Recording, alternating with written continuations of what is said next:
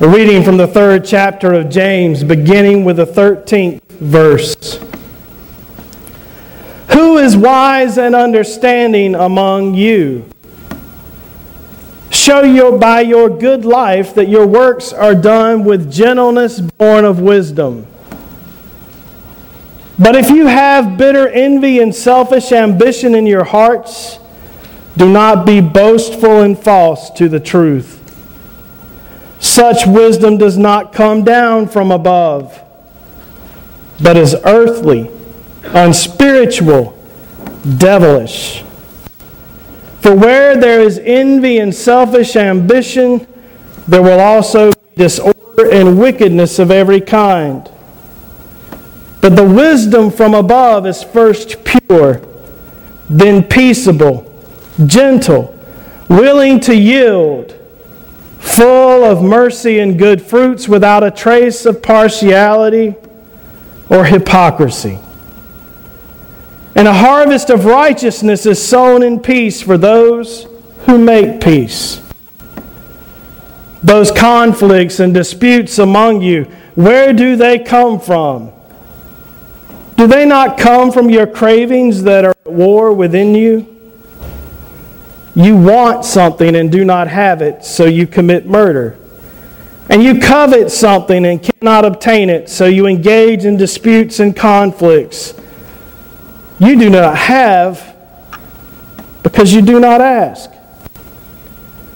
You ask and do not receive because you ask wrongly in order to spend what you get on your pleasures. Adulterers, do you not know that friendship with the world is enmity with God? Therefore, Whoever wishes to be a friend of the world becomes an enemy of God. Or do you suppose that it is for nothing that the Scripture says God yearns jealously for the Spirit that He has made to dwell in us? But He gives all the more grace. Therefore, it said, God opposes the proud, but gives grace to the humble. Submit yourselves, therefore, to God. Resist the devil, and he will flee from you.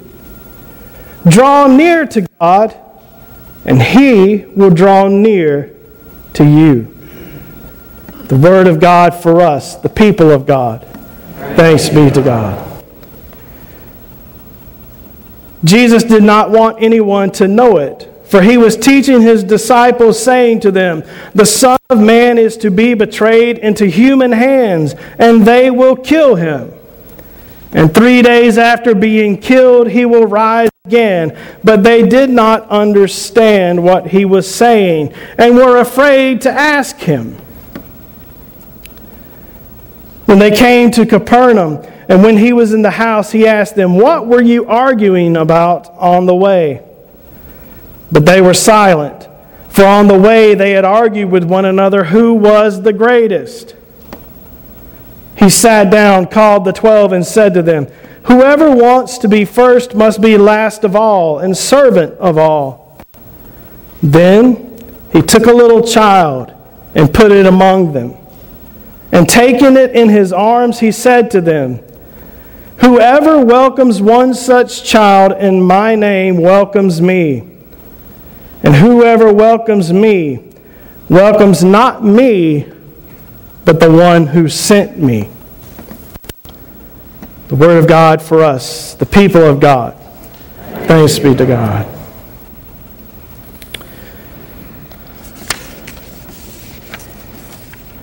All right. So, James asked you a question today Who among you is wise and understanding.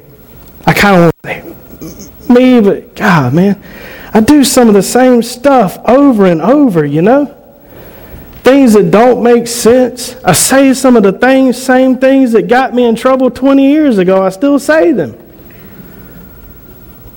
And I got to thinking, what does it mean to be wise? And I read somewhere that knowledge is knowing that a tomato is a fruit. Did y'all know that? I only learned that a few years ago. It made sense. It's got seeds in it, right? But it looks a lot like a vegetable to me. Knowledge is knowing that a tomato is a fruit. Wisdom, this person said, not to put it in a fruit salad. That's good, isn't it? I'll be honest with you, that helps me a little bit. Wisdom is knowing that a tomato is a fruit, but also knowing what it shouldn't be used for. We could use that in all kinds of terms. We could say, we know that the tongue is a powerful instrument, going off what James said to us last week. That would be knowing. And then wisdom would be not to call someone an ugly name just to make yourself look better. Knowing bad results. Wisdom comes from having bad experiences and learning from them. I believe that. Some of the best lessons I learned in my life, I learned because I did something utterly stupid. Any rest of y'all in that club? And you look back and, you know, you just wonder, what in the world was I thinking? Maybe your parents said, son, what were you thinking? And, you know, like, if you were like me, you said the only thing, I have no idea. And that never seemed to satisfy my parents. And my mama would say, Don't you know better than that? And what she was asking me is, Aren't you more wise? Are you not more wise than to put yourself in that situation? Well, the obvious answer was no, because I had done it. But still, she wanted to remind me that there was wisdom to be learned there. Do you hear that, church? There's wisdom to be learned when your tongue gets away from you and sets your friendships and your relationships on fire. Those things only go to waste. Our mistakes only go to waste when we refuse to humble ourselves and realize that we are the problem. So I find it interesting that James says, resist the devil and he will free from you, because sometimes the devil we have the most trouble with is ourselves. A friend of mine said one time, Lord, lead us not in temptation because I can find it all by myself. Wisdom is knowing what something can do and knowing when to allow it to do it. Does that make sense? I hope that's helpful. Because James just asked us who is wise. and suddenly I realized maybe I'm not so wise after all.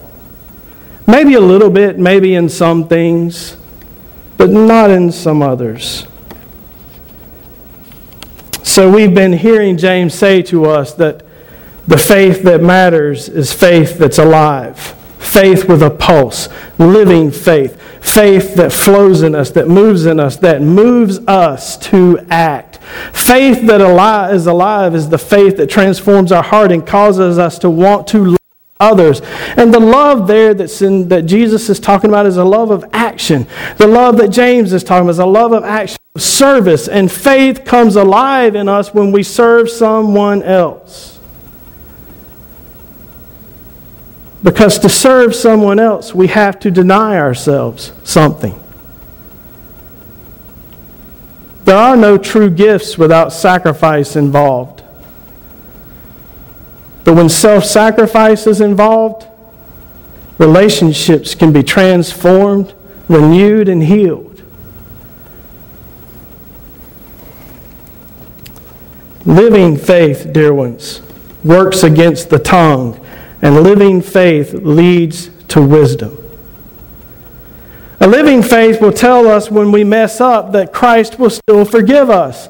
When we find ourselves trapped in sin or caught in a sin, wisdom. Living faith says to us, confess, for you will be forgiven. It says to us, use your words.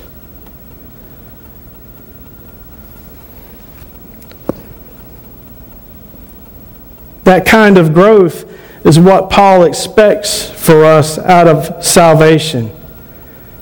In Ephesians 2, you know these verses. Beginning with verse 8 For by grace you have been saved through faith. This is not your own doing, it is the gift of God, not the result of works, so that no one may boast.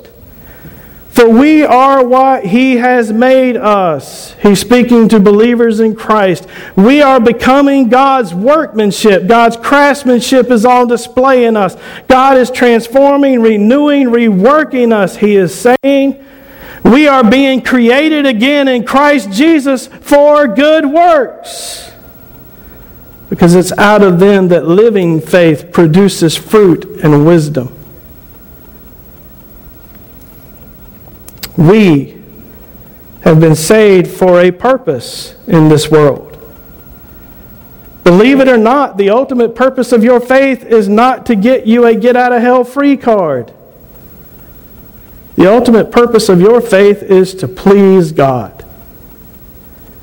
And we please God when we live wise lives that are submitted to God and put others first.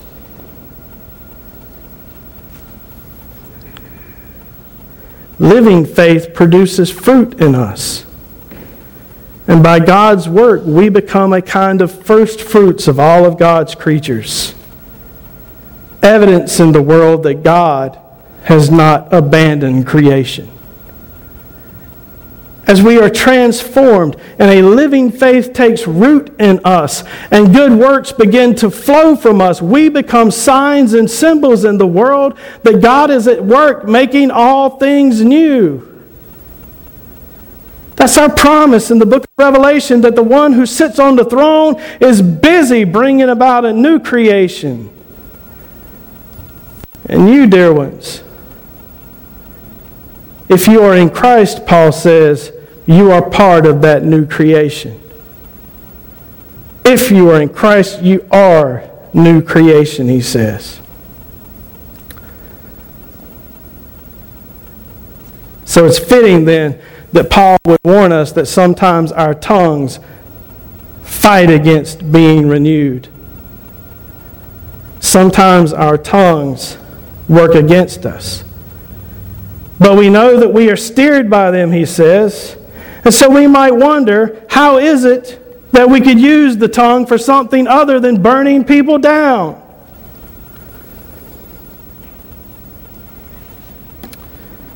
And so we remembered that there are things that we do with the tongue that shape us as Christians confession,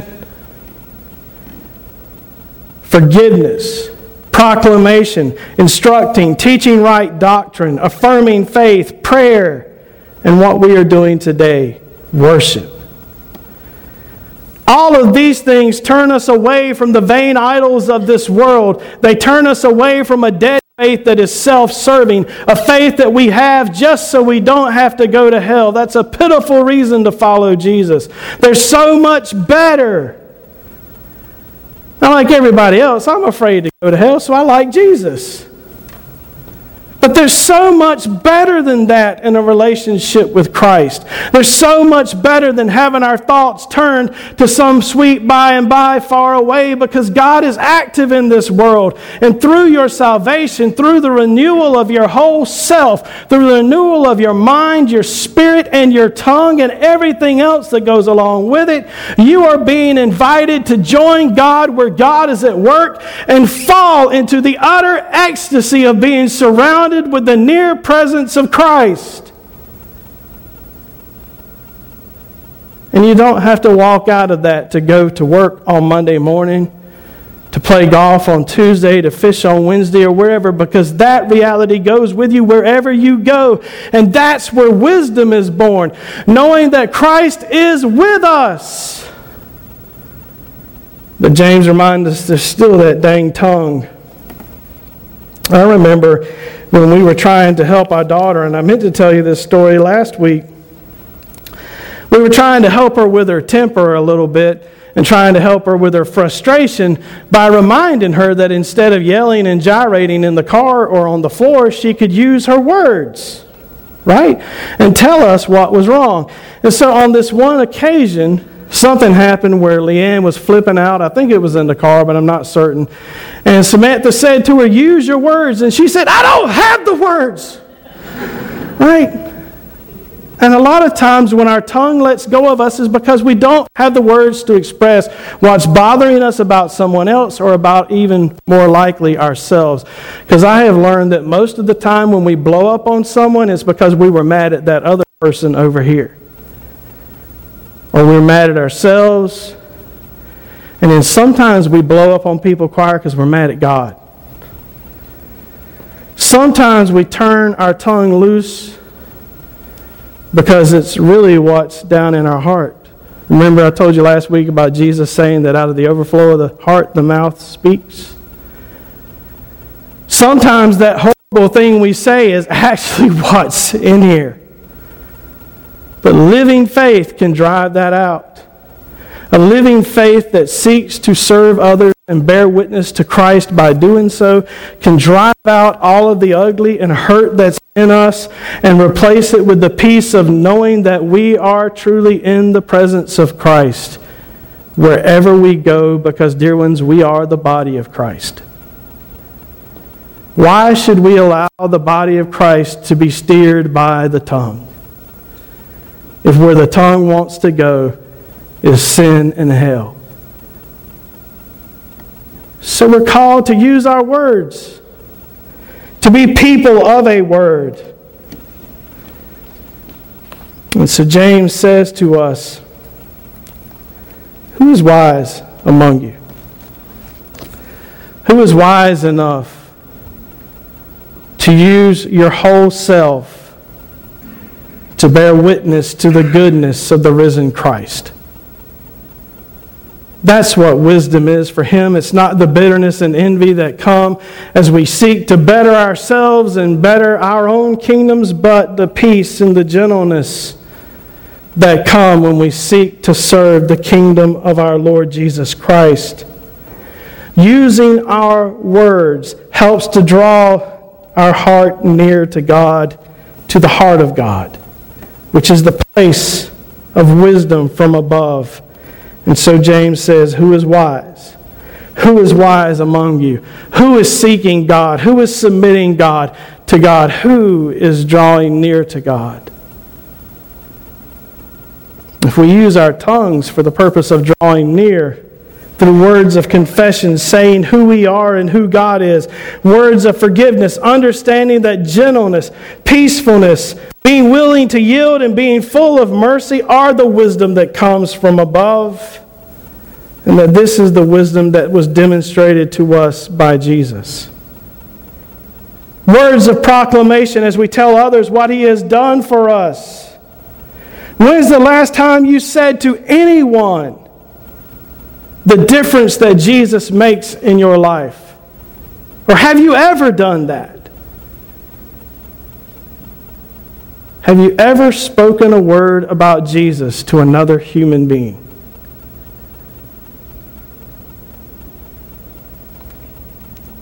If you do, dear ones, you will find yourself using your tongue to draw closer and closer to the heart of God.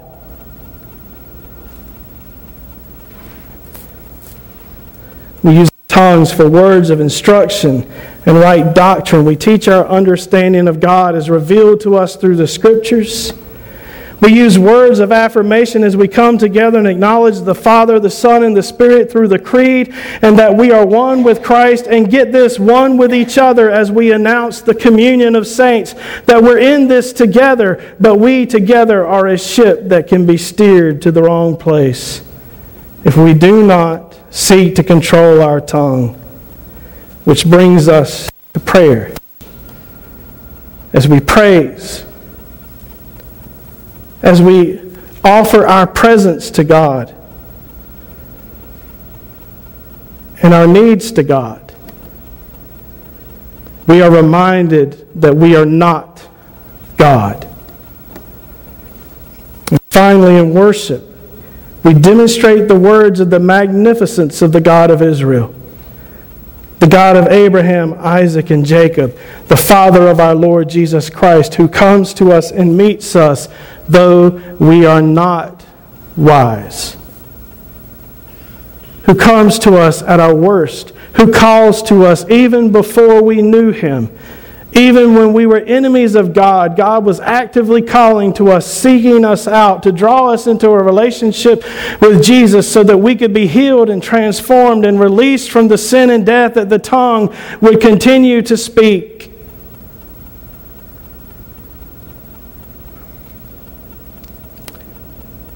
And so James is essentially asking us do we want that or not? Are we wise enough to abandon the vain idols of this world and instead submit to God? Are we wise enough to stop chasing after stuff for ourselves and instead chase after people for Christ?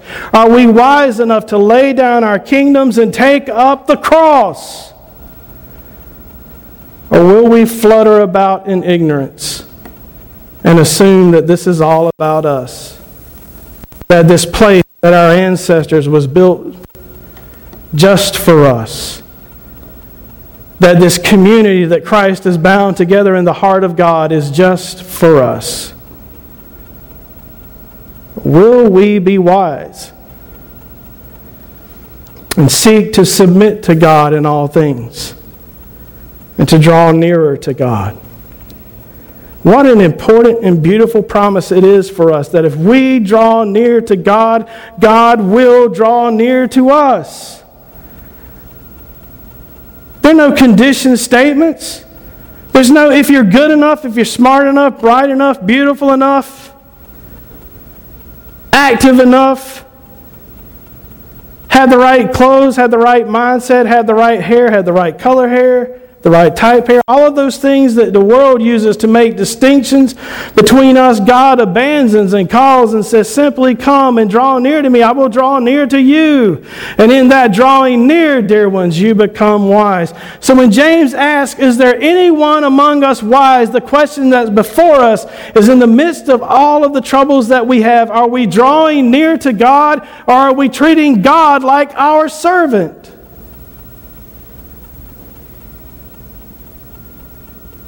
It is the foolish who look to God as one who simply meets our needs. It is the wise who look to God and say, Here is one I need.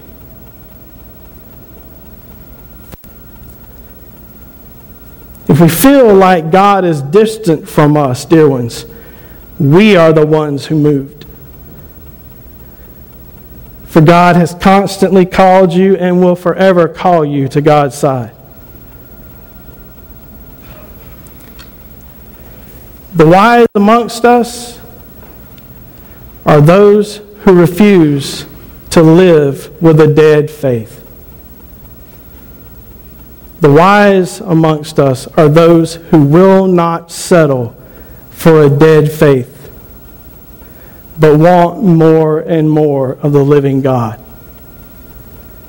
The wise amongst us are those who bend their knees in prayer and worship and seek the face of God throughout their lives. The wise amongst us are those who know that the mistakes they have made do not define them, but that the mercy God extended to them in those mistakes is what defined them. The wise amongst us are those who draw near to God. They use their words. They submit to God rather than this lifeless world. So James asks us Who is wise and understanding among you? Submit to God. Draw near to God, and God will draw near to you. And then, dear ones, then we can say to James, Here we are. We are those who have chosen God over the vain things of this world. My prayer is that you will respond to this text in that way because you are being sent into the world to be wisdom in the midst of folly. When this service comes to its end, your service begins. And you leave these doors to be proclaimers of the death and resurrection of Jesus, which has the power to transform the most ignorant of sinners into the wisest of saints. The power that has a church. You. In the name of the Father, the Son, and the Holy Spirit. Amen.